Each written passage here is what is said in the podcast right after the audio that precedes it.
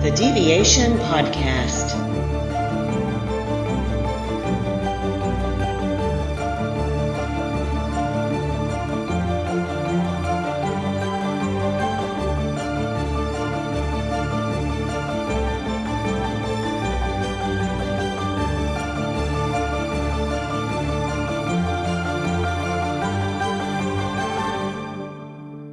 Welcome to the Deviation Podcast.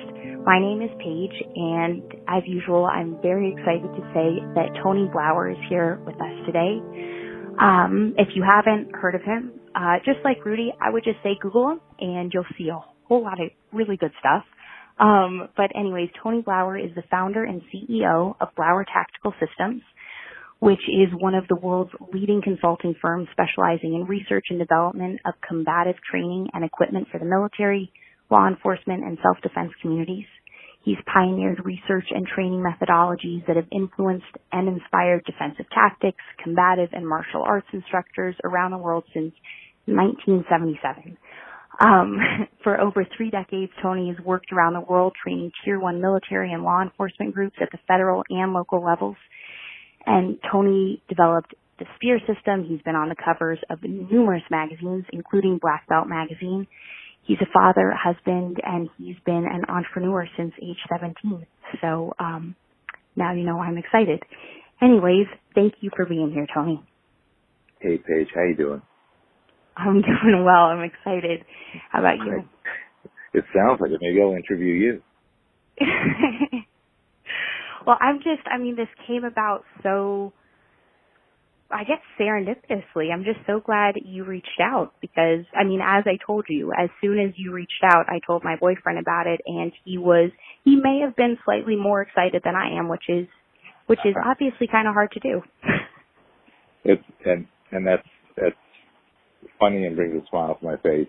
And, you know, I saw, uh, you know, I'm, I'm friends with Rudy and I saw that he was on your podcast, and I was like, like who are these guys? And I went to your I went to your page, and and of course I've got a you know a special place in in everything I do for any first responder, military, law enforcement, firefighter, everybody, and just saw like like that was a big thing on your page.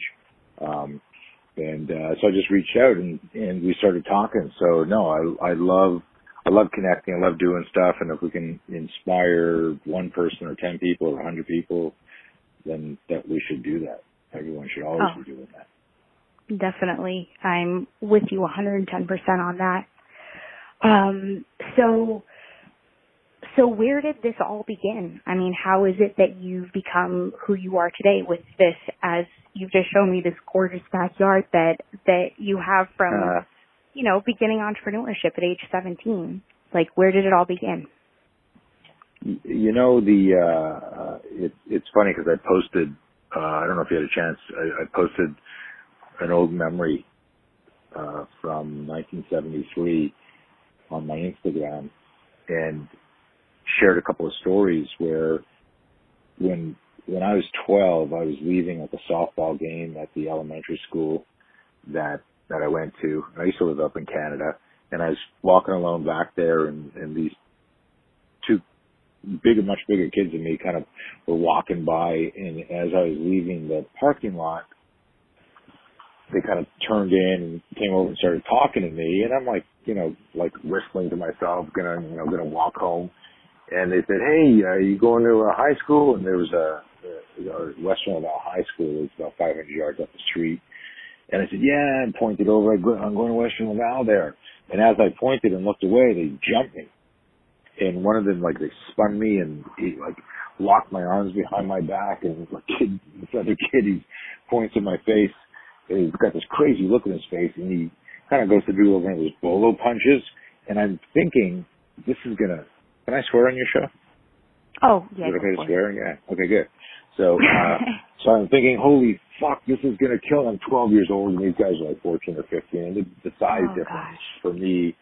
And but I've got my, if you can picture this, one kid's behind me, and he's got my arm strapped behind my back. So I'm like totally contracted and off balance. But I was like, a, uh, you know, I'd, I've been wrestling for years. I played multiple sports. I was in really good shape for 12.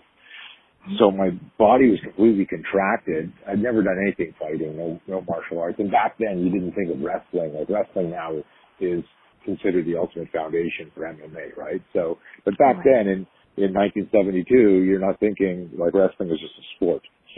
Anyways, this punch comes in and in anticipation of like me dying, because I'm 12 thinking this is to hurt, I scream just before I'm like, ah, and I, my screamed so hard it even my, my stomach was already contracted because of the fight and the resistance and me trying to escape. Anyways, my, my point being is I didn't even feel the punch. Like it hit me and I didn't Yeah. feel a fucking thing. But I screamed so hard and so loud that the kid thought he hurt me.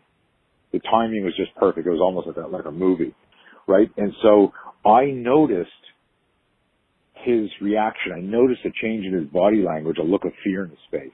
And this is fascinating because the system that I that I built and reverse engineered all these years later, part of part of what we do is understanding behavioral manipulation, how to how to manipulate the psychology of an attacker, how to devalue yourself, how to use uh, fear and body language to uh, as a Trojan horse metaphor to set up a counterattack. And and this is you know obviously you know that's not what we're that we're teaching military and law enforcement, but I have a whole other program called Be Your Own Bodyguard that we work with, with citizens with.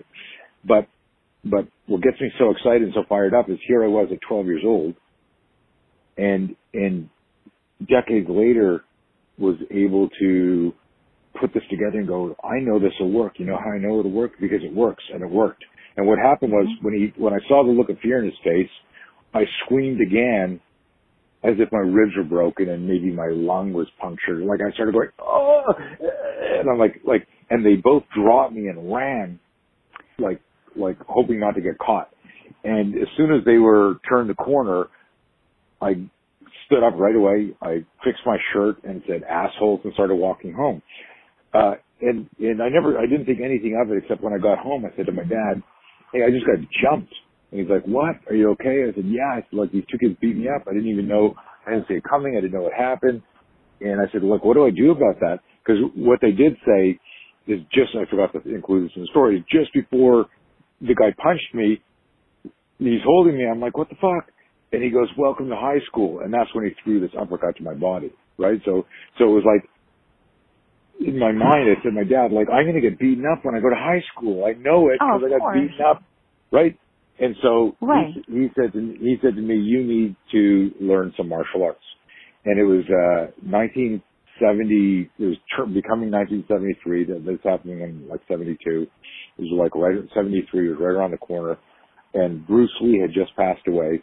And, uh, I think it, it was in July, so I might be screwing this up by six months. I'm 58, so my mind's going a little bit.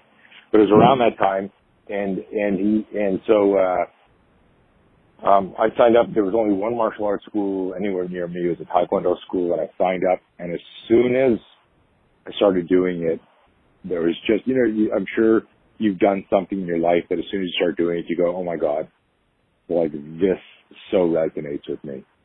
Oh, definitely. and- yeah. And so for me, that was, that was martial arts. And I trained seven days a week. Uh, and, you know, I worked, before I would, before I would go to the bathroom in the morning, I, I had a, what it was called a Makiwara, Makiwara. It's like a striking thing to toughen your hands, your knuckles. I had one under my bed. I'd wake up for school. I'd slide it out. I'd pound the shit out of it. I had a, like a certain rep scheme. I'd then roll out of bed. I'd do push-ups and sit-ups and I would, you know, shadow box on the way to the bathroom. And I was so in love with it. Um, when I was 15, go ahead. Oh, what what what was it about it? What was it about martial arts that just like sparked something for you? So I grew up in the 60s and I, I was, it was a weird dichotomy. Um, I was afraid of my shadow without being afraid of my shadow. And what I mean by that is I, was afraid of everything, but I did everything. And so I was, you know, I skied, I wrestled, I did gymnastics, but anytime I would do something, I was worried about what if it didn't work out? What if I got hurt? What if this happened? So like literally like I'd be seven years old, walk, like walking around a corner going like, what if there's somebody there that attacks me? And then I, but I'd still walk around the corner and you know, some people go, no, you, you just had like like this like instinctual situational awareness, right? But it it wasn't it wasn't a good feeling. It was it, I had this this kind of love hate relationship with it, but I I associated it with fear, and I hated it. I really I fucking hated fear. In fact, I got a T-shirt now called "Fuck Fear," and I did a whole seminar built built around it called "No Fear," but it's spelled K N O W.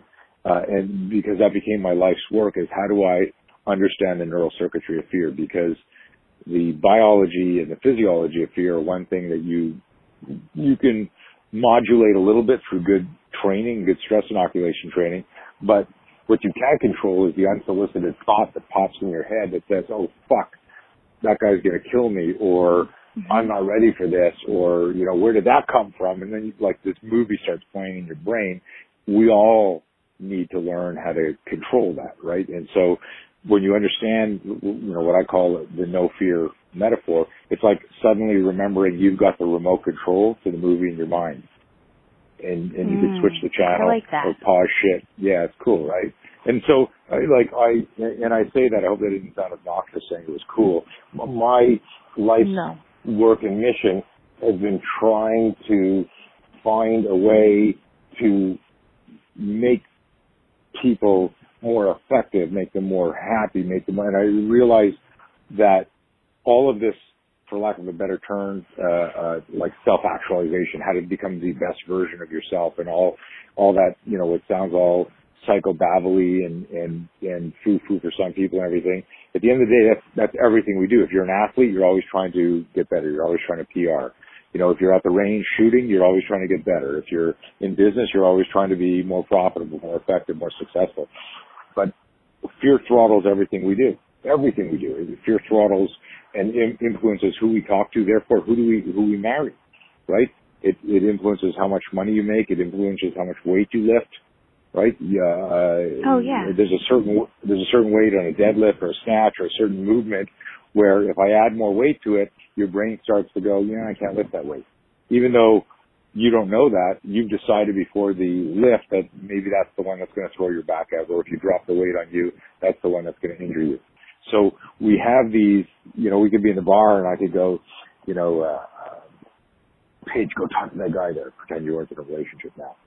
And you, you look about your brain in a nano moment goes, no, I'm going to get rejected or maybe I got a chance. But it's, it's visualizing this future event that hasn't even happened that influences what you're doing in the present, right? And a lot of people right. visualize negative shit. It's why we hesitate. You know, open this business, break up with this person, ask this person to marry you, defend yourself, right? Every victim of violence who lived to tell the tale, most of them cooperate with bad guys, right? Because you know they're afraid to lose, they're afraid to fight back. They think we're when the bad, like most bad guys. I'm talking about like uh, like a like a like opportunistic predator predatorial attack will mm-hmm. say things like this you to cooperate with me or i'm going to fucking hurt you and then and then people cooperate and i'm not listen everybody listening to this i'm not suggesting that we should be cavalier about bad guys armed or unarmed and shit like that what i'm just talking about is right now i'm specifically talking about the movie that starts playing in our mind you know, so I want to I want to go back to your childhood, but before we do that, I do have a yep. question though, because this is this is going into like your the thing you talk about about psychology of intimidation, right? Right, right. Yeah. And then so that's that's that, no, that's, oh, a, that's, a, that's a huge one. That's well, the psychology of intimidation is is one of the big kind of uh, uh, light bulb moments, epiphanies in the class, if you will, where, you know, I can't see anyone's hands here because this is audio. But if I asked all your listeners how many of you have ever been intimidated in your life, everybody's going to put their hand up. Oh, and of course. really, really, when you think about it in the literal sense, intimidation is stuff we do to ourselves. Intimidation is, is the mindset and belief that we're not going to be effective or successful uh, we're going to choke, we're going to hesitate, we're, we're, we're about to go perform through this negative filter because we're intimidated, but it's something you do to yourself, right? So the mindset here, so I, I you know, I wrote this expression in, in the late 80s and it's, it's a staple in all our courses. It, with, with respect to self-defense, The actual quote is when you're visualizing what your opponent can do to you instead of what you must do to your opponent. And it's that simple. So bad guy comes up to you and says, you know, uh, you better cooperate with me or I'm going to fucking, you know, beat you. And you say to yourself, oh, he's going to beat me. He must be the predator. I must be the prey. Okay, I'm just going to cooperate. But I'm visualizing what the bad guy's going to do to me instead of what I must do to the bad guy to escape, to fight back, and so on and so forth. And again, folks, not there are there are lots of times in a confrontation where you just don't do shit. But but you you need to trust your instincts and intuition uh with that. And I'm not gonna like kind of give, you know, like like you know, trying to get medical advice from Twitter, right? Like I'm not gonna give people advice right here. Um but anyway, yeah. yeah but you're making you're making a really good point, and I also feel like it stems into other things, like like you're briefly talking about before. You know, if you're if you're an athlete about to run a race, you don't want to visualize everybody else around you, you know, leaving you in the dust. You want to visualize the opposite. So why not just apply right. that to all aspects of your life? Visualize yourself well, doing well, well. Yeah, and that and that's the big thing. Is so about two years ago, I wrote and produced a, uh, um, uh, a Vimeo keynote um, so that I could kind of present this or give access to it to everybody in the world. It's called the No Fear Seminar, and and and that was kind of like a, a shameless plug for it. But what I realized was in my studying of violence for, and I abhor violence. I'm not at all macho about it. Um, but because I abhor it, I study it because I want to understand it because I don't want to be in a situation where something happens and I go, I don't know what to do here. And, um, and when I realized that the system that I studied worked for other people, uh, because of my passion, like, you know, I started teaching professionally when I was 17, 1977, and, I, and I've been now teaching for like over four decades straight without stopping. And so the, uh, what I realized throughout all of it, working with military, working with law enforcement, working with, with MMA, boxers, martial artists, self-defense practitioners, that the the moment of truth, like game day for whether it was a sport contest, whether it was a pro fight, whether it was a raid, whether it was a, it all came down to everyone's ability to manage themselves and their skill set, and that was a fancy way of saying manage their self talk, and that that uh, ties into the neural circuitry of fear. In other words, um, you know, a, a, a cop who's hesitating to draw his weapon where there's a like it's like this is a credible threat, this is a deadly force encounter. There are lots of and this happens in military and in cops and the view where they can't access their training because they're overwhelmed by the sudden psychological reality of what's about to happen. Right? And so we try to do realistic training. When I say we, I mean the, the all the industries try to do realistic training. But the wild card with all the training you do is you just never know how somebody's going to perform on game day. And anyone who wants to argue with that is just being a contrarian. I mean, the facts, the statistics are the same and you could see it in body cam, helmet cam, CCTV. Like most people don't move like they were trained when the shit really hits the fan. And so what, what, what I did is when, when people ask me as, you know, after four decades in the industry, I, I, I get to talk and consult and, and do some really cool shit with, with, you know, I'm like, I always make the joke, I'm like the coach outside the ring and you're inside the ring. Like I'm just a consultant giving you ideas in between rounds. And, um, but, and therein in that metaphor is you still got to go in there. Like on game day, you're not going to be a different athlete. On game day, everything is mental, right? Mm-hmm. Uh, you can't, you can't change anything. So I very quickly years ago realized that everything is fear. And this notion, I make this joke out of loving and respect for the No Fear uh, adrenaline company. I don't know if you remember No Fear, and No Fear, mm-hmm. cool logo, cool, you know, adrenaline motocross company and, and extreme sports. And I remember when they first broke out into the scene, I think it was in the 80s, I bought every one of their t-shirts. And I make this joke when I do my presentations. I go like, I was so afraid of fear that I bought all the no fear shirts and all of my printing was defective because I still had fear like the number one fear in the world is public speaking. I'd be up on stage going, I'm still scared shitless to talk to you, even though I'm wearing the shirt, and everyone would laugh.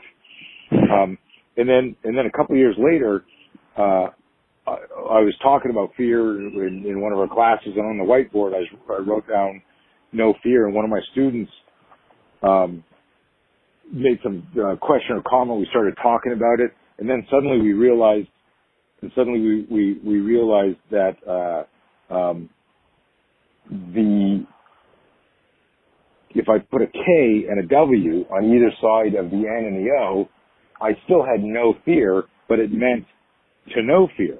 Mm. And this was, had been my pursuit for decades was like doing all these drills to get a deeper insight and understanding in, in like why, like for example, we would do these seminars in the 80s, these force on force, like, like street seminars, street altercations, where I gave people characters. It was very, very progressive for the time, way before reality-based self-defense and way before, you know, uh, you know, all the suits and all the equipment and, and, and more organized scenario training, where I said, well, let's not, we're not just going to spar. I said, I want you to be a drunk. I want you to be a loan shark. I want you to be a bad guy. I want you to be an irate boyfriend. You know, we gave scenarios and we would always start off with dialogue because how everyone trained was like, let's practice self-defense and then you get in the ring and spar. And I had been in some altercations in my teens that, that erupted so quickly that there was, by the time the chaos kind of, uh, uh, uh, dissipated and, uh, you know, you're speeding away in your car or running away or whatever, and the fight was over, you realize all of your boxing and all of your martial arts, all your wrestling, like, like it wasn't there was like, what the fuck just happened? It was just like this, like, this, like, explosive moment. And there was pounding hearts and, and tunnel vision and auditory exclusion and, and, you know, you just like, you, you know, I, I love when, I love when, when people say, yes, I've been in like 300 fights and I remember every single move. And I'm like, dude, like, what are you drinking? Right? Like, cause that's anybody who's ever been in, in, in real shit like that that just explodes goes, you know, it's just all a blur. You remember one or two things or whatever. But that's not the point here. Is in the 80s when I was doing all these scenarios, one of one of the things I would do is it, it started to get this cool reputation, and then every month we do this like we used to call them the Panic Attack, and that was the first video series title that Panther Productions, they were the world's biggest video production company of like all martial artists all over the world. Um, they did a five volume series on my system called the Panic Attack, and I named it that way because we'd have all of these like street fighters and martial artists and, and pro fighters and, you know, that would come to do this thing. And, and in the early days, we would say if somebody came up to you and got in your face and shoved you and threw like that John Wayne sucker punch, what would you do? Write it down on this index card. And so I call this the unconscious bias. If you were a Taekwondo guy you'd say, oh, well, when I see it coming, I would step back, I'd, you know, jam him with a front kick and then a ground kick him in the head. People would write down the shit.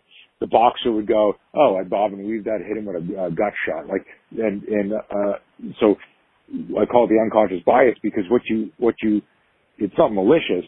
It's just what your, your brain has been trained to do. So in neuroscience, they say the, you know, the, uh, uh, the neurons that fire together wire together and as this whole thing, I'm not going to get into, you know, myelinization and how the, the neurotransmitter works and all this stuff. But, but if you do something, there's no such thing as muscle memory. But what people think is muscle memory is actually your brain is trying to predict the future. And so it's got these patterns that are grooved. And like if I walked up to you right now and I gestured to shake your hand, mm-hmm. your hand, like a Pavlovian response would come out to go shake my hand and if I pull my hand away, I go, got you, right? And I trip you. Um, you can't stop that from happening. That's, and so that's like, like, like a neuron pattern of like, you see something, it triggers, it's a stimulus response type mechanism. But it's not muscle memory. I just, I'm, I'm a real stickler for when people go, yeah, muscle memory. But muscles don't have memory. Don't say that. I never knew you know? that. Uh, yeah, yeah.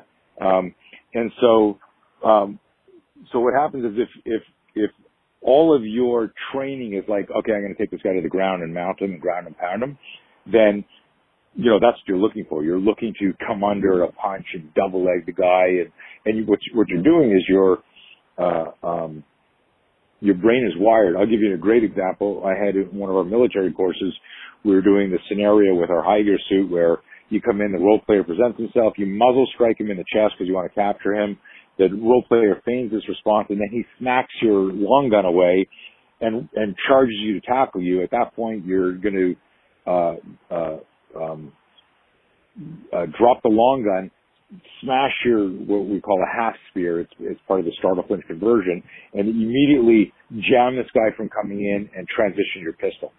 And it's a very fast, fast movement, and you and you you train it because your long gun is now, for all intents and purposes, you know, out, out of play. Right, the guy's passed it. It's it's it's now you swept it away, Right. and you're getting you're getting you're getting attacked.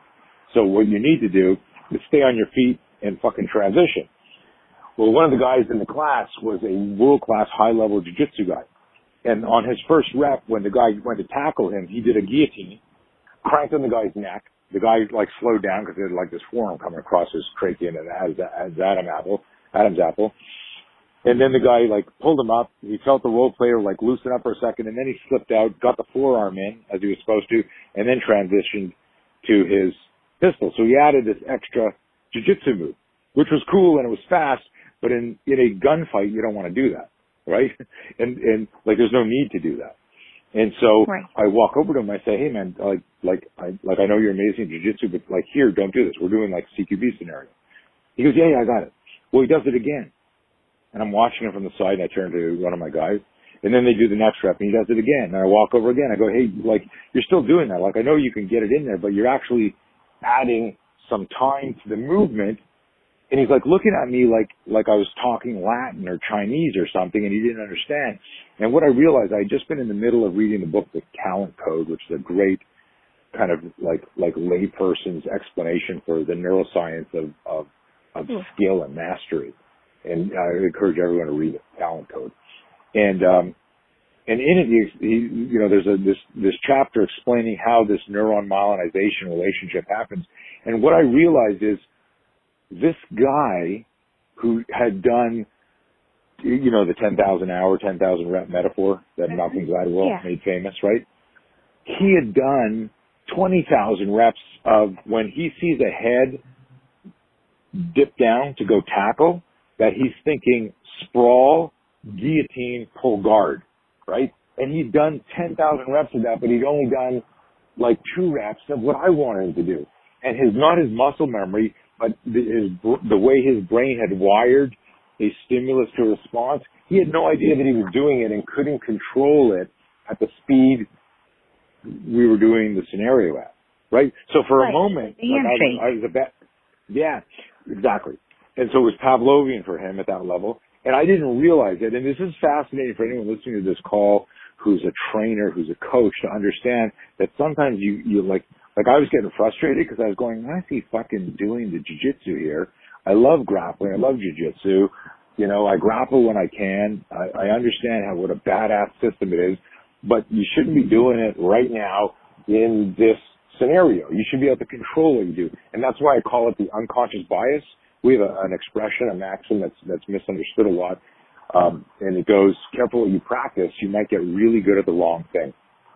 And what I mean by that is people hear that as an insult, right? Because, because of cog, uh, uh, you uh, uh, confirmation bias and like they get defiant. They go, is he saying my jujitsu is no good? Is he saying my Krav Maga is no good? Or my, right? And I'm going, no, I'm just saying like, like you get into a road rage situation with somebody and you take the guy down not realizing he's got three friends in his car that jump out after you tackle this guy, that'll be a problem on the side of the road, right?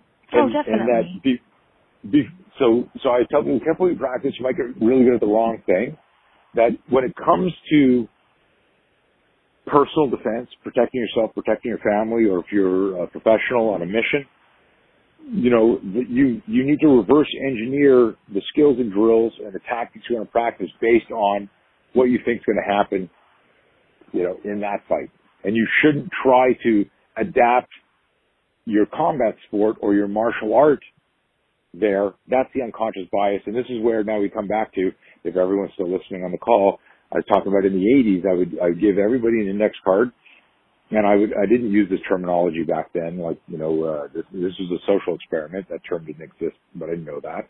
And the unconscious bias, you know, something that I started, you know, explaining about a year ago. But this is in the 80s where I'd say, tell me what you're going to do, and then we're going to set up a role player, and he's going to feed you that. But nobody had practiced verbal assault, like somebody in your face, hey motherfucker. And I was there going, hey, remember, this is on CCTV, so if you just punch the guy right away, that's assault. You need to try and defuse it. We were very ethical and legal and moral in our approach. We would still do these scenarios, but I'd say, guys, we all know that we can get in the ring and box and spar and kickbox and grapple. Now I'm going to put you in a scenario. We're going to put on this equipment and we're going to go face to face and we're going to pretend we're at a bus stop. We're going to pretend we're in a bar and we're going to challenge our brain and we're going to have a, a, a role player attack you when he feels it appropriate based on his character in your scenario.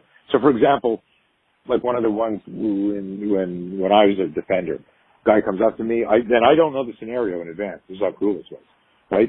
I know all the scenarios I can pick from, but the guy comes up to me, so there's a moment there where just your performance anxiety creates an organic fear spike, right? So I don't know what's going to Oh, happen. yeah. He walks up to me, my heart's pounding, he's getting a little too close, you know, I blade my body, my hands come up a little bit, I go, hey man, what's up? And he says to me, hey man, you know what's up. And I have no idea what the scenario is, right? So I'm like, like, no, I, no, I actually, like, don't. Do I know you? Hey, don't pretend you don't know me. The boss wants his money, right? And so right there I realized, and this is the thing, we said no matter what your role player said to you, you couldn't say, oh, I don't want to do that scenario. Like you had to just go with it. So, Yeah. you know, so when he, when he said the boss wants his money, I realized, oh, I was a gambler who borrowed some money and I hadn't paid back the boss yet and this was his muscle. Oh shit, right? So what am I going to do? Like do a jump back in the guy's face? Cause then they're going to kill me, right? Like I had to, like I was telling people, we find ourselves in life in these scenarios and we need to figure out what the fuck to do. And, and not everything's a nail and you're not a fucking hammer all the time. And it was a Right. real wake up call for all these like macho guys who signed up for this force on force seminar who said, yeah, I'm going to come in there and show this. So what would happen is like in this case here, I said, like, you know, I start talking and the guy go, I said to the guy, man, like I just need another couple of days. Like I would tell people try to verbally de-escalate it. And then when the attack happens, do your shit. Right? And everyone's in gear. We had makeshift gear. I didn't have my high gear suits back then. And, uh, um, and so like in this case here, I go, man, like, you know, you know, tell the boss I'm good for the money, man. Just talk to him. He goes, no, man, like, like you're already late, man. I gotta, I gotta hit you somewhere. He kind of does like a line from the last Boy Scout. This is before the movie. He says, you want it in the gut or you want it in the face? And I'm like, I'm like, no, man. And like, he sucker punches me while I'm trying to talk and fucking, you know, nails me with a shot and then the fight's up. Right? So they would erupt like that. So you weren't at sparring distance where you're dancing on your toes, circling each other. And everybody, including myself, got fucking hit, right? When, when the shit would happen. And I would realize Yeah. two things. And that's why we called it the panic attack. That wasn't the original name. Because people would panic. Uh, Like I would have to jump in on other fights and break people apart because people would lose their shit, right? They would get really emotional. And, and I'd go, okay, stop, stop, man, because it's just, we're training, right? We're Right. exploring violence, right? So, so we don't do this in the street. So we, we, we can do a rep. We've got a mental blueprint. It was a very fascinating time. That was, I did that for like 10 years in the 80s. And that's, and that taught me so much about, it taught me so much, Paige, about two things. One, about the importance of fear. Because when everyone got scared, their training went out the window a lot of times. Their breathing changed, their stiffness changed, their how, how uh, their finesse of their movement changed, and then and then the other thing we realized is that um, the unconscious bias made you less safe because you weren't spontaneous. Because what you were looking for was an opportunity to do the move that you unconsciously wanted to do, whether it was a leg kick, a takedown, an elbow. Like everyone has their favorite move, but if you're if you're looking for your favorite move, then you're not really situationally aware, right? You're waiting for a moment to do that one, that one thing. Right, which stuff. may, depending on the situation, which that move may or may not be the best thing to use. Right. Let's say let's say let's say your favorite move is a headbutt, and you're so focused on your headbutt that you don't notice that the guy you're having an argument uh, with just got off a motorcycle and he's got a full face helmet on. You know, Exactly. like and I and I and and I say that, and then you know some people listening like, oh, that's a stupid example, but it's it's it's a cartoony example just to say, careful what you practice, you might get really good at the wrong thing, and your favorite move might trigger that bad guy's best counter. So, you know, you want to. There's a Sun Tzu quote that uh, uh, from from the Art of War, uh, one of my favorite ones. And he says, um, this is obviously paraphrased from a translation. He says the highest form of strategy is not to attack uh, your enemy's castle, their munitions, their and he lists a bunch of things, you, you know, a couple of things like their their fortress or this whatever. And then he goes, the highest level of strategy is to attack your opponent's strategy. And you know what he's saying is like if you understand what their plan is, you can intercept it. And this is like truly when in the military when guys say get the left of bang, get the left of the ambush. You know, like guys say that, but then like there's there's not like a like a like a detailed system. Of well, how do you do that at extreme close quarter? I get that like like on battle through maneuver, right? Oh, oh, look at that, that's weird. Like, hey, you know, there's no villagers here. Everyone's inside. This road just got really quiet. Let's let's stop here. Let's pause. Let's you know, way before you know we get to the, we get to this what was supposed to be the kill zone. But when you're like in a bar in an argument or road rage, and so what I figured out was this way to do that at extreme close quarters by uh, uh, doing some really intuitive for the 80s, very intuitive, behaviorally based drills where we would where we would slow down specific attacks while replicating the bullshit of the street so that your brain kind of cataloged every pre-contact cue, auditory cues, uh, breathing changes. Like if someone goes to throw a punch, did there, did you notice the pec flex? Did you see the hand, the elbow came up? Did you see how he grit his teeth? And so literally years later, students of mine who, who you know, in law enforcement military and got, were getting into real altercations were intercepting these attacks and they would write me going, holy shit, like this shit actually works.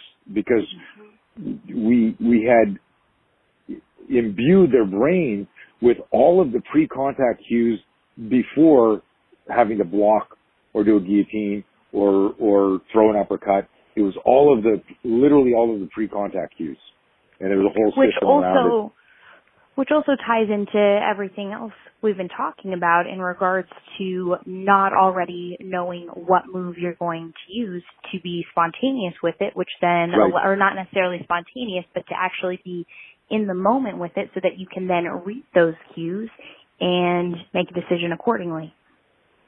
Right. And and that's the other thing is a lot of times we train and we train and then there's a part of us we don't and even if we don't understand the neuroscience behind it that is like, okay, we're gonna fight.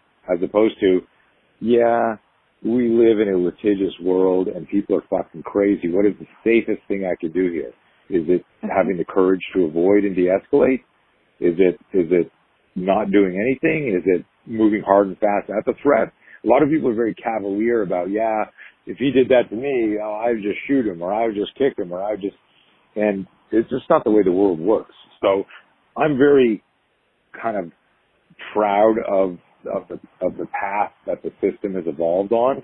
And it's truly, uh, morally and ethically and legally, uh, sound. So I can, I can look at any scenario and it's Socratic, like when we're teaching people from any community, it's like, well, okay, well, what's the scenario? And what is the safest thing you can do? Sometimes the safest thing you can do is to kill the bad guy.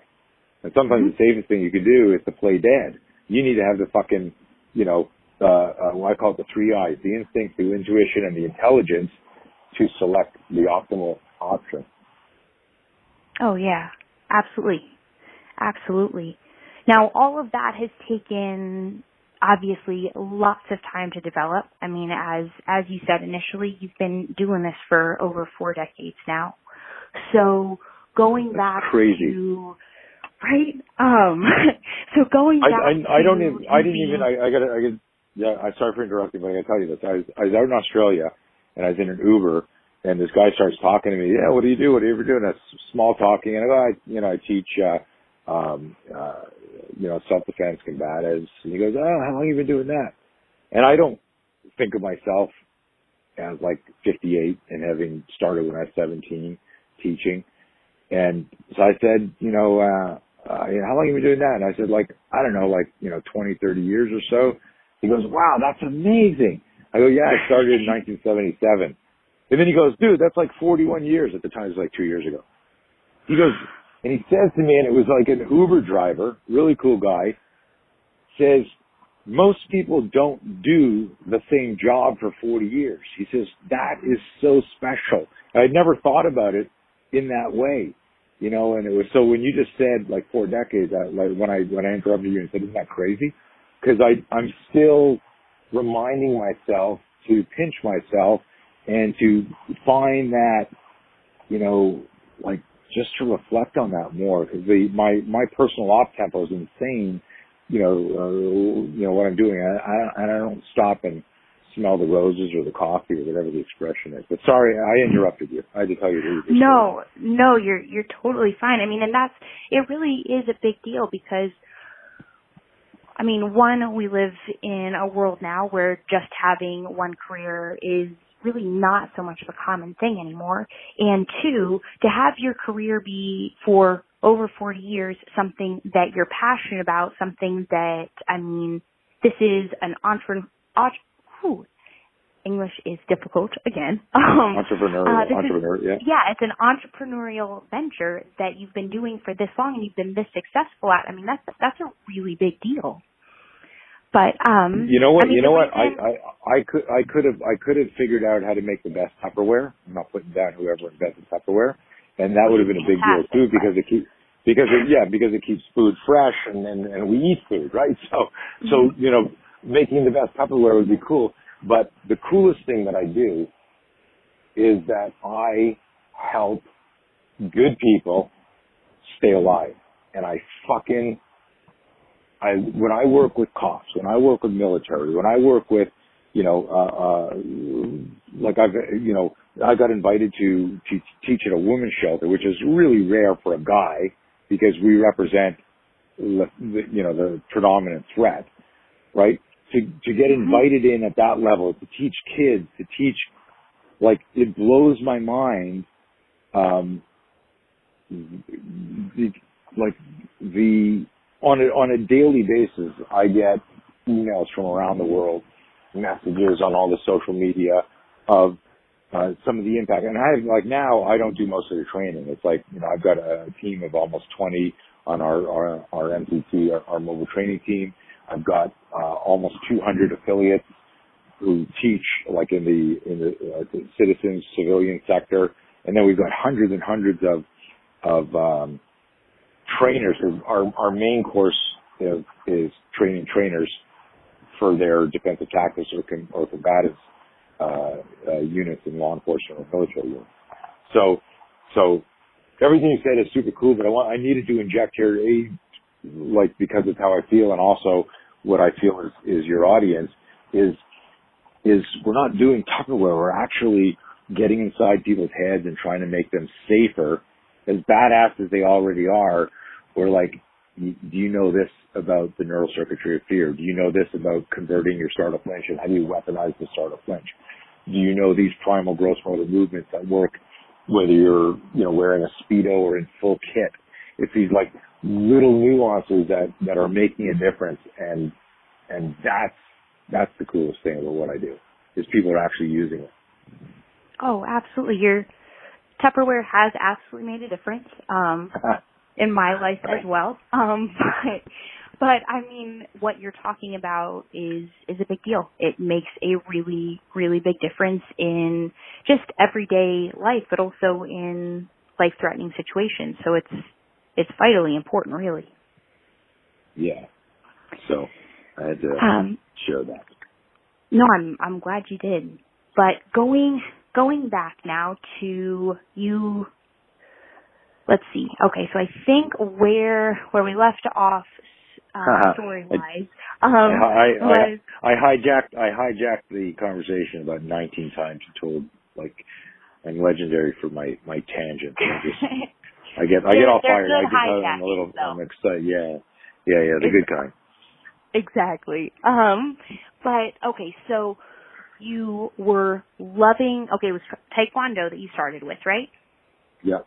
Yeah. And you were loving that, doing it every waking moment. And then, where, like, where did you go next? What happened next? Because at this point, I think So- you're what, 14? Yeah, so it started when I was like 13, you know, 97 through Bruce Lee died. I started Taekwondo right around then. Um, two years later, I got into a fight in school where, uh, teacher wasn't there. Kid got in my face. He thought I had, I had pushed him and he was kind of like, like the nerd that, that got into a lot of trouble at, at school. And, uh, he thought I had shoved him, so he got in my face.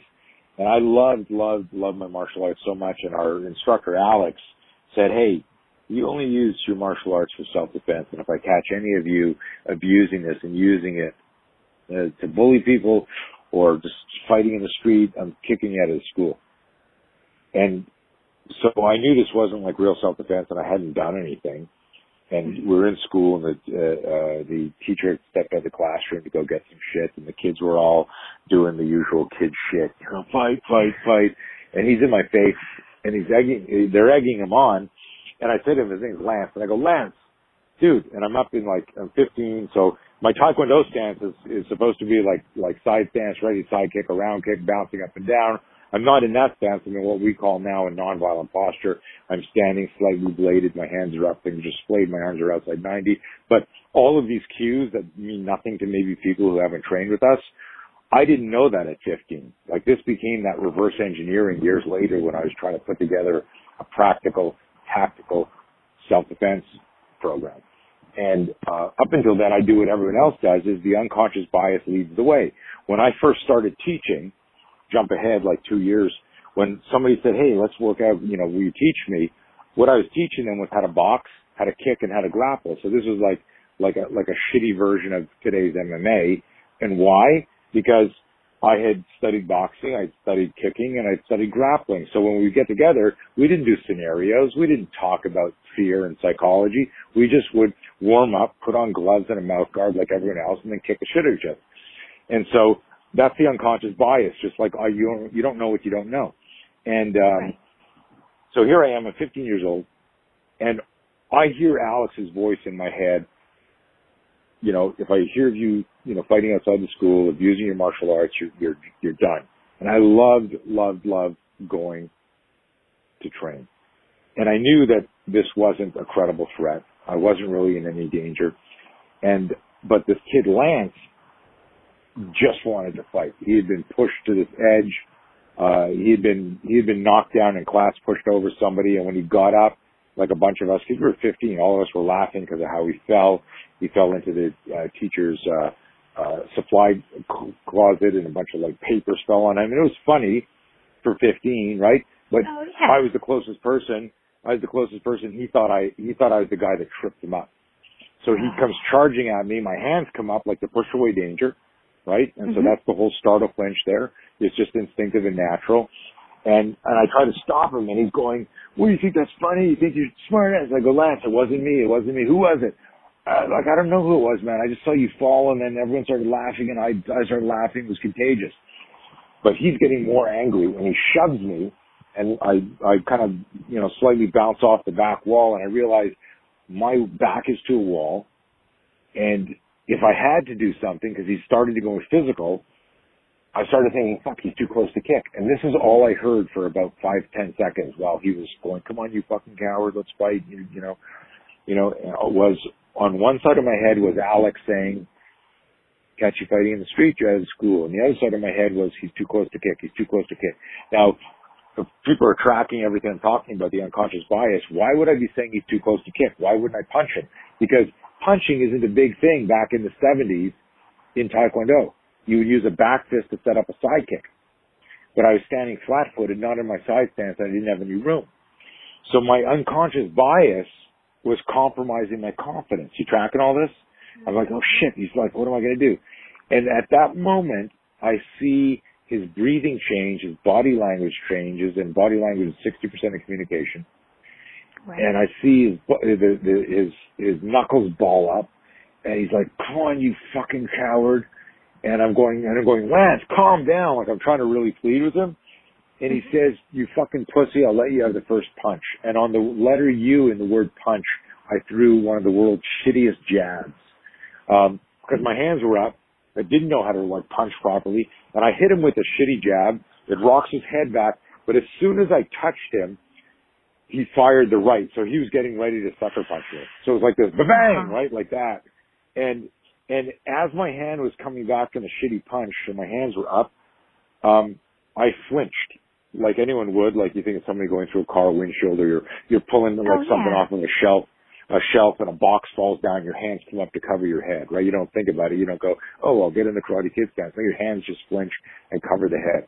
And so your startle flinch response, which is part of our DNA, is designed, the, the actual medical scientific neuro, uh, uh, uh, neuroscientific terminology there is to disengage from noxious stimuli, the cross extensor chain, blah, blah, blah. And so it's this idea like it bypasses cognition and it's just part of your, your, your reactive brain going, dude, your awareness is compromised here. We're going to step in and take care of this. So I fire this punch. His punch comes flying back right away. My hands flinch. His right bounces off my left forearm and he falls into me. And now suddenly we're in a shitty clinch position. Now my wrestling kicks in. I grab his head and I fucking hip throw him. He lands off the ground. I never let go of his hair. I grab him by the, I'm still holding by the hair and I fling him into two desks. His back hits the desks and, and wins him. And at that point, I'm kind of like in that Elvis Presley low stance, pointing down. And I look at him and I go, don't fucking get up, man. I'll fucking kill you if you get up. And obviously I didn't mean I was going to kill him, but that's what came out of my No, mouth. of course. But but it was at that moment that I realized that I had just had a street fight with a kid in school where none of my martial arts training helped me. And I didn't know what was happening and I was fucking, my heart was pounding and I didn't know what went on. And the only moment, the only time that I was actually in the martial arts stance was when the fight was over and I was looking down on the floor at him. And listen, like went through my brain so lightning fast. You know, uh, uh, teacher came back in the room. What's going on here? Everyone got separated. Um, I went home. I was about 15, 15 and a half at the time. And this is really interesting for anybody listening to this call that's into combatives, martial arts, or training. This is what I mean by the toolbox versus like, so, you know, who knows more about what has to happen? A handyman, a carpenter, or an architect?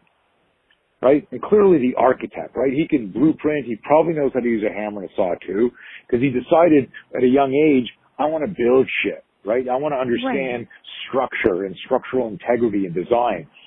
What I do when I teach people is I teach them how to be an architect. They understand the blueprint, the blueprint of violence, where the carpenter knows how to be he's like a, like a handyman is just going to fix some shit up, and the carpenter knows a lot more. But I just I'm urging people for their own safety is like careful what you practice. You might get really good at the wrong thing because you might turn out to be just a carpenter that's got a you know a few tools, knows a little bit, or even worse, maybe just a handyman that's got one or two moves and and you know everything's fixed with duct tape. So the what I did here, and this is my big epiphany, my light bulb moment, is I said to myself lying there because, you know, you don't know what you don't know. I'm lying there in bed thinking about the fight over and over again. And I'm thinking, if I only knew how to punch, that wouldn't have happened. Like I blamed it on the fact that I didn't have a striking arsenal, right? Which is partly true, but it doesn't explain what I just ranted about, about the blueprint of violence. How do you verbally de-escalate shit? How do you, how do you, um, uh, uh, talk somebody down? How do you understand this choose safety metaphor and, and, and learn to psychologically, behaviorally diffuse things? Uh, what are, what is, what does it mean to you understand closest weapon, closest target? In other words, that's that, uh, um, what I said earlier is, is, uh, to, to look at the body language of your opponent. Remember when I gave the Sun Tzu quote? And I said, Mhm. the height of strategy to attack your opponent's strategy. And that's to be able to look at your opponent while you're diffusing him and see him just as a grid and going, what's the best place that if I have to hit this guy, where should I hit him now? Right? Because I shouldn't, I shouldn't do the thing he's most prepared for in the ultimate world. And that's, you know, going back to the Sun Tzu thing. Anyway, so what I did is I signed up for some boxing classes. I started studying boxing. I became a boxing fanatic. Uh, uh, that became part of my, my, my daily ritual. Uh, made some friends with, at a, at a, at a gym, boxed with some very famous, uh, pros and, and, and trained and trained and trained. And then how the whole thing kicked off is I was working at my dad's office. It was 1979-ish, I guess. I used to say 77, but it was somewhere between 78 and 79. and I was um, in the back. This is years before Rocky came out, and we used to. My dad was in import export business, and we would get these big shipments from China, and these boxes were like 75 pounds each when they were empty, super thick because they had to like endure the the the the, the boat coming over, and they get you know bumped around or shit like that. So they were super thick. So I used to punch them like Stallone would punch uh, side the beef in Rocky right? Yeah. So you could like hook punch them and kick them, and they're these big, big. They're sitting on the floor, um, and if you really nailed it, like a couple of knuckles would pop through, and you know that would be your feedback, like, oh, I nailed that one. And one day I'm out in the back, an empty box, I'm beating the shit out of it, sparring. I didn't have a heavy bag, and uh, and I turn around, and one of my dad's good friends, who's also his biggest client, is standing there watching me. His name's Joey, and he says to me, um, hey, you're getting really good at this stuff. And I said, oh, thanks, Joey. He knew, like, I'd, I'd known his family for years and they knew I trained. He says, hey, Mitchie, his 15 year old son, he said, is having bully problems at school. I want you to train him. Would you do that for me? I said, yeah, of course. He said, how much do you charge? Do you teach? I said, no, I'd, I'd been working with one other guy, but I didn't really charge him. I go, no, you're a friend of the family. I'm not going to charge you. He says, no, no, I'm going to pay you. I want you to take this seriously. I don't want you to be late. I want you to plan the lesson. This is my son. I said, okay, you know, I'm making, I'm What making, a good making, move on his part. right? So, so get this. This is, this is when me becoming a, my entrepreneur. Um, I'm making like $4.25 an hour as a shipper in my dad's factory. And, uh, and, uh, I'm thinking, okay, like how much should I charge the guy? I go, he goes, how much do you charge? I go, I go, dude, I don't, I mean, I, I, I don't even want to charge you. I can't, I'm very uncomfortable with this. He says, how's 20? So I immediately do four bucks What? for 20. That's five lessons. You know, he says 20 Huh? and, and, and I go, uh, um, so I'm thinking that must be five lessons, right? Because I'm getting Right. four bucks an hour. He's going to give me 20 bucks. So I do that math in my head really fast. I go, okay, five lessons. And then they, and he goes, so I'll pay you 20 bucks a class. Every week I'll give you $20 for a one hour class. In my mind, I was like 17 or 18. In my mind, I'm like, holy fuck, I'm rich. Oh my God. Like, what kind of car am I going to get? Like I haven't even done one class and I'm already like, so what happens is I start teaching Mitch and then Mitchell's brother says, hey, how come Mitchell wants, has classes? Well, because it was a bully situation and this, and, and, and, and Joey was a very successful businessman, he said, hey, Stevie wants lessons. Well, they lived in, in a kind of a, a wealthy part of Montreal, which is where I used to live. And, um, we're working out. There's no gym. Like we're working out like in the garage in the front of the house. So now like, like Derek from across the street sees it. And none of these people like 20 bucks from their dad. Hey, mom, dad, can I have 20 bucks for a self-defense lesson? Literally within a month, I had 30 students. So I went from making, I was still working for my dad doing four bucks an hour sweeping and shipping to, uh, making like 600 bucks a week teaching self-defense. I would work, uh, my dad lived in the country. I'd get up at like, you know, six in the morning, drive 45 minutes, uh, to the office. I'd work till like five o'clock. Then I'd drive in rush hour traffic and I would teach like six, seven, eight o'clock, seven days a week for years. Um, in 1985, I opened my first gym. But what happened was, which what put me on the path to scenario-based training, was um, three months after I started training Mitchell. Uh, remember he had a bully issue. Three months after I started, the fight happened. And up until then, you know, Mitch would come in as a 15 year old angry. Yeah, this kid's driving me crazy. I go, Mitch, the school's not doing anything. I'm training you. I don't, I'm not going to influence you into anything rea- uh, retroactive or reactive. What's done is done. He hasn't put his hand on you right now. It's just verbal abuse. I know it sucks, but like your dad's paying me like just in case this kid does something physical. Right? Right. But, right? And so he's like, okay, I get it. I get it. I get it. So one day I come to the class and, and what am I teaching Mitchell? I'm teaching him how to kick. I'm teaching him how to box. I'm teaching him how to slip. I'm teaching him to grapple. We're sparring. But all of my, this was, remember, this is what we don't know what we don't know. My idea of self-defense was getting really good at martial arts movement, technique. And what martial art movement and technique doesn't teach you is about situational awareness, about self-awareness, and I'll say something here for you and your listeners.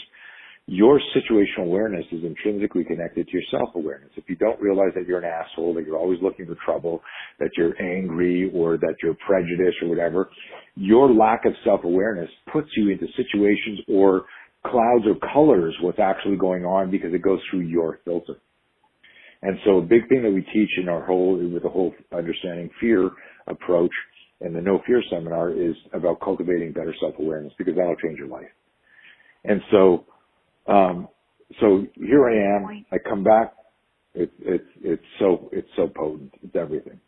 Um, so I come I come back to uh, uh, I show up for one of the classes, and remember up until now what I'm doing is I'm not I'm not malicious. And so a lot of times like when when I tell people, uh, you know, yeah, but that's good, but that's just physical stuff. You're not doing this, and I'm, you know, I'm, I'm saying it in a way that comes across a little bit more curt right now, just because we're talking quickly on a podcast. I'm much yeah. more mindful when I'm actually talking to somebody, but you know, like, like I'll talk to like a school owner and I'll go like, what do you really do to teach your students to manage fear? And like, guys will get defensive and they're like, well, you know, when they test for the next level, it's in front of all the advanced belts. And I'm like, like that's not fear management, man. I'm in the street, life and death, like mm-hmm. pride, ego, 15 year old. It's like completely different, right? And, um, uh, it, it's, it's, it's a fascinating thing. So what I'm, I'm putting myself in that same boat too. Like for, for years, I did what everyone else did because I was taught what they were taught and by my instructor said, here's how you kick. My instructor said, here's how you punch, right? And so when it was came time for me to pass on my knowledge, I was teaching what I was, thought I was good at and what I believed in. And it was just the physical. And so Mitchell was getting pretty good, you know, for 15 years old and he had, he had a motivation. He wasn't just doing it recreationally. He, he was thought there was going to be a fight one day, right? And there was. And so I come back I come over for his lesson and he's sitting there fuming. You can just see how pissed off he is. And I'm like, dude, what happened? And he leaps from his chair and he goes, fuck, I got my ass kicked today and fucking this guy. And I go, calm down, man. Tell me what happened. I don't, I don't understand. You know, you're screaming. What happened? He says, I was late for class and I'm running by the back and there's that asshole. He's at the back with his buddies there and he sees me and I don't see him and as I'm running, he sticks his leg out and trips me. And in front of like 50 kids, I go flying on my fucking face. My books go and everyone's laughing at me. And uh, I'm so angry. And I'm picking up my books. And as I'm picking my books, I say, what a fucking asshole. And he comes up to me. He goes, what did you call me? He says, I got so angry at this point. I looked at him. I said, I don't even fucking know like who you are, why you've been bugging me since school started. And he shoves me he says, I shoves me and says, what are you going to do about it? And when he touched me, I got so angry. I grabbed him and I slammed him against the locker bank and I screamed in his face, don't ever fucking touch me again. And then he stops talking and I look at Mitch and I go, and? He goes, he dropped me. What do you mean he dropped you? Like, what, like, it went, like, this is this getting fun? You know, this is cool. Okay, you're mm-hmm. in the mm-hmm. fight. What do you mean he dropped you? And he goes, he looks at me, he looks down, he looks up and he starts to visualize the fight and he goes, he says, well, I was holding a shirt with my left hand and I had my school books in my right arm. And in that moment when he said that, visualize that. Imagine if you had to box somebody and one hand had to hold a shirt and the other hand had to hold a backpack or a briefcase mm-hmm. or school books. How soon until you get punched in the face? Right away. Oh, real quick. Right? Because, right? Because you don't have any blocking or striking tools available because they're being used. Now, jump ahead eight years when I'm doing all my research on startle flinch conversion, uh, when when your body flinches, it contracts at a at a violent speed, and anything you're holding, you actually clamp down on. So that means, um, without even knowing this, when that guy went to fire that left hook, if as Mitchell realized that he was about to get hit, his body would have flinched, but it wouldn't. It did it can't, it's called the cross-extension reflex. It mm-hmm. locks down on what you're holding onto or touching. So if his hands were free, they might have come up and protected his head almost like an organic airbag. I, I refer to it as if your hands are free, your, your arms deployed to try and push away danger. They protect your head and push away and push away the danger. And it's a fa- it's a fascinating metaphor and, and movement. But if your hands are on something, it could be a long gun, it could be your school books, it could be a cop with a flashlight in his hand looking down at somebody's, you know, driver's license ID and the punch comes in. You're not going to do wax on, wax off. And it's not Tony saying, oh, you can't do this. This is neuroscience, right? And so, um, what happened to Mitchell is when, it, you know, he didn't say, oh, I flinched and locked down the cross extension, da, da, da, da, da. He didn't know to say that and I didn't know to even think of that. But when he described that he was holding his shirt and holding his books, it was like the god of self-defense fired a lightning bolt into my head and I went, holy fuck, we teach self-defense wrong. And I say we, meaning the world of martial arts. We would, we were, most people around the world that I knew, and I knew a lot of people, we would prepare our students and train for self-defense by sparring, by doing drills, by trying to master a kick and a punch and a block and this sequence and this combination. And what I realized in that moment that real self-defense takes place in a real scenario where you're psychologically and emotionally uh, usually at a disadvantage and distracted. And um, and it was in that moment that uh, I went, holy shit! And I said, are those your school books there? Uh, he he said, yeah, they are. Uh, those are them.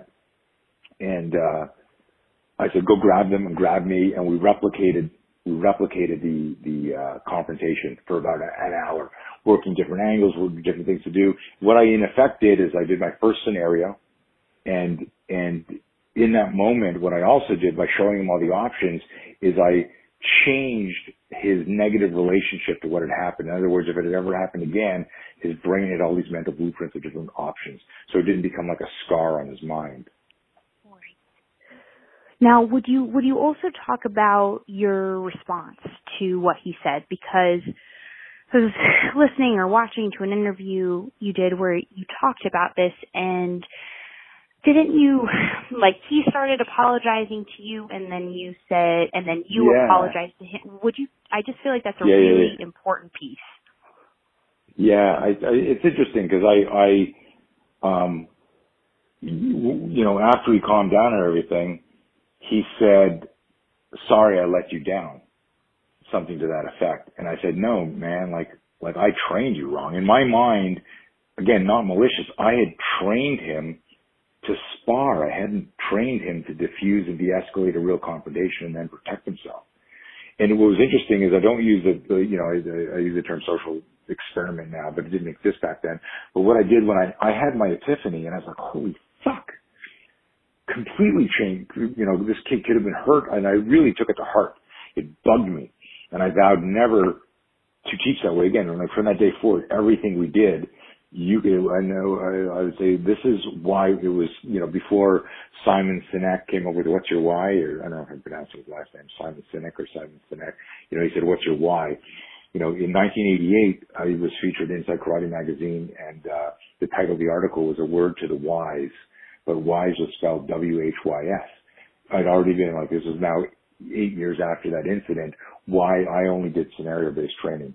And a lot of people who looked at our, you know, we didn't have videos on the internet back then like this, so everything is you had to wait a month for the next issue of the magazine to come out to look at like some still pictures. And I would always do things off balance on purpose and people would criticize going, Hey, you're off balance here. I go, no, like in a real fight, you're off balance emotionally, psychologically, and physically. So we train off balance on purpose. That way, when we are off balance in the street, our body and our mind goes, this is how we trained. So we're actually on balance. But to, to try to finesse the don't, don't tear the rice paper, you've got to be in a perfect stance, get your hip like this. Like if you look at dashboard videos and violence, if you Google any violence in the real world, you almost never see anybody on balance. But anyways, No. um, uh, off on a tangent. Um, but that, that moment when Mitchell apologized to me, I was like, no, man, you know, like, fuck, I fucked up, you know, like this is, this is, you know, he didn't understand that he was 15, but in my mind, you know, and I, and, and just to kind of vet the concept, I called a bunch of, uh, martial art buddies who also taught, you know, different styles. And I said to, I said to a few of them, I said, one of my students lost the fight. This is what happened. You know, he grabbed the guy and, and was holding his books and the guy sucker punched him and dropped him. You know, w- you know, what do you think? And it was, I did it almost as this like intuitive experiment just to see where, where people's heads were at. Cause my, Yeah. my thought was I prepared them wrong. Most people's answers were biomechanic answers, like strategy answers. Well, you shouldn't compromise your hands or, you know, why did he grab him? How come he had his books in his hand? And I realized, like I was just using my intuition at this point, Paige. I was like, mm-hmm. like what a, what a fucking myopic answer. Like you're in school. What do you mean? Why do you have his books in his hand? What? Because he was in school. You know, so it's like, oh, when, you know, why were you holding your baby when you were at the park? When that happened? Well, because I'm a mom and I was holding my baby, you fucking idiot. Right? I had, this is amazing how 20 years, jump ahead 20 years later, I get called by, uh, the, uh, uh, Montreal General Hospital, uh, and they're looking for self-defense training because some of their, uh, uh, patients, um, who come in for certain sessions are, are being attacked in the streets. And you know, like douchebags prey on people in wheelchairs, people who've got dysfunctions. Like, and it, it, it's amazing. I got a buddy of mine who uh, was injured in a sporting accident and he's paralyzed, and he and he and he has a gun on him in his like in his wheelchair. And when I found out, I was like, dude, why? He says, every week somebody fucks with me because I'm in a wheelchair. I go, what the fuck is with this planet? Like, it blows my mind. I can't even, I can't even wrap my head around it. So anyways, the hospital calls me because I was pretty well known in Montreal. They wanted me to come in and, and kind of pitch my system, explain it. And I'm explaining it to them and they love it and everything. And then I, they said, yeah, we're meeting a couple other people and, um, and we'll get back to you next week. I say, cool. So I get a call back next week and the woman says really innocently, for total transparency, she says, listen, it's between you and another guy. You know, you're a little bit more expensive and this guy really made a good point. Um, cause he was going to teach us how to use our canes to fight. And so we'd have an improvised weapon. And I said, what? He goes, yeah. So I wanted to ask you, like, do you do anything like that? Cause we really liked the mindset stuff that you talked about, which he didn't include. And I got really angry. You know why? Because the group that called me in was for the MS Society, right? Multiple sclerosis. I said to her, what do you use a cane for? Isn't it because you've lost neurological control and your balance and you, you need your cane for balance? And now you're suddenly going to pick it up and wield it like a baseball player and smash somebody with it? Like, do you, do you understand like how like the disconnect, how bullshit that is? Like if you actually Yeah. need it, because you you you don't have your your mobility and your balance. You can't also use it as a weapon in a fight. No, if you can't walk without it, how do you expect to be even more athletic than walking But without but, it? but what was amazing, what was amazing is this is the angle the guy sold, and I don't think he was malicious. I think he saw that he went on, you know, I'm a I'm a cane master, and I'll teach you how to use that. And then the person listening to it goes, yeah, that's true, and like that's what I mean by like the unconscious bias. We don't know what we don't know, and we think things are a good idea. Um, anyway, I just I look at the shit differently, and and that's why you know that was you know whatever whatever uh, gift or insight that I had when when he lost that fight. I took it to heart. I was his coach. I felt like I failed him, but I had this. I like like I said, the god of self defense fucking hit me with a lightning bolt and went, dude, everything's Yeah, got to be a scenario. Which is, I feel like a huge, huge part of why you've been so successful is because you have that mentality instead of getting offended when somebody says this didn't work, you you make an adjustment, you actually look into it and that's why everything that you do works so well is because it's not I mean it almost ties into what we were talking about before. It's not like everything is just like, oh well, I'm just going to give you an off the cuff answer because I've done this a million times so I know how it all works. It's like, no, let me let me actually hear what you're saying and learn from it, which is a really big deal. Yeah, I mean, I really look at myself as kind of like a a a guide and a collaborator, and I look at every person as a human weapon system, and I'm just trying to get them to rediscover their human weaponness. Like, hey, you've got this DNA hardwired startle flinch that you can weaponize, and let me help you with a little bit of this, the neural circuitry of fear, uh, research for years, and and and you know explore that, and it's almost like um, this Socratic relationship, even in a group class. Like even though, you know, we do like a, like a tier one military group and, you know, I'm not in there, like I come in there, my attitude is like, you guys already know how to do everything. So we're going to just do scenarios where you explore solving problems because if you, if you research, uh, what's called deep practice in neuroscience and flow state and stuff like that, it's, it's finding this edge for a high level, uh, performer, athlete, uh, you know, military cop, business person and creating scenario based problems where there's the risk of failure but the risk of success, but it's a fine line. And it, you, you need to be a bit of a, you know, you can't be a cook, you gotta be a chef. Like the chef experiments with shit and goes, taste this, what do you think? Right? Where a cook goes like, order up, you know, and that's the difference between like the, uh, uh, um, handyman, carpenter, architect. You know, just seeing, just seeing exactly. that really three dimensionally, holistically.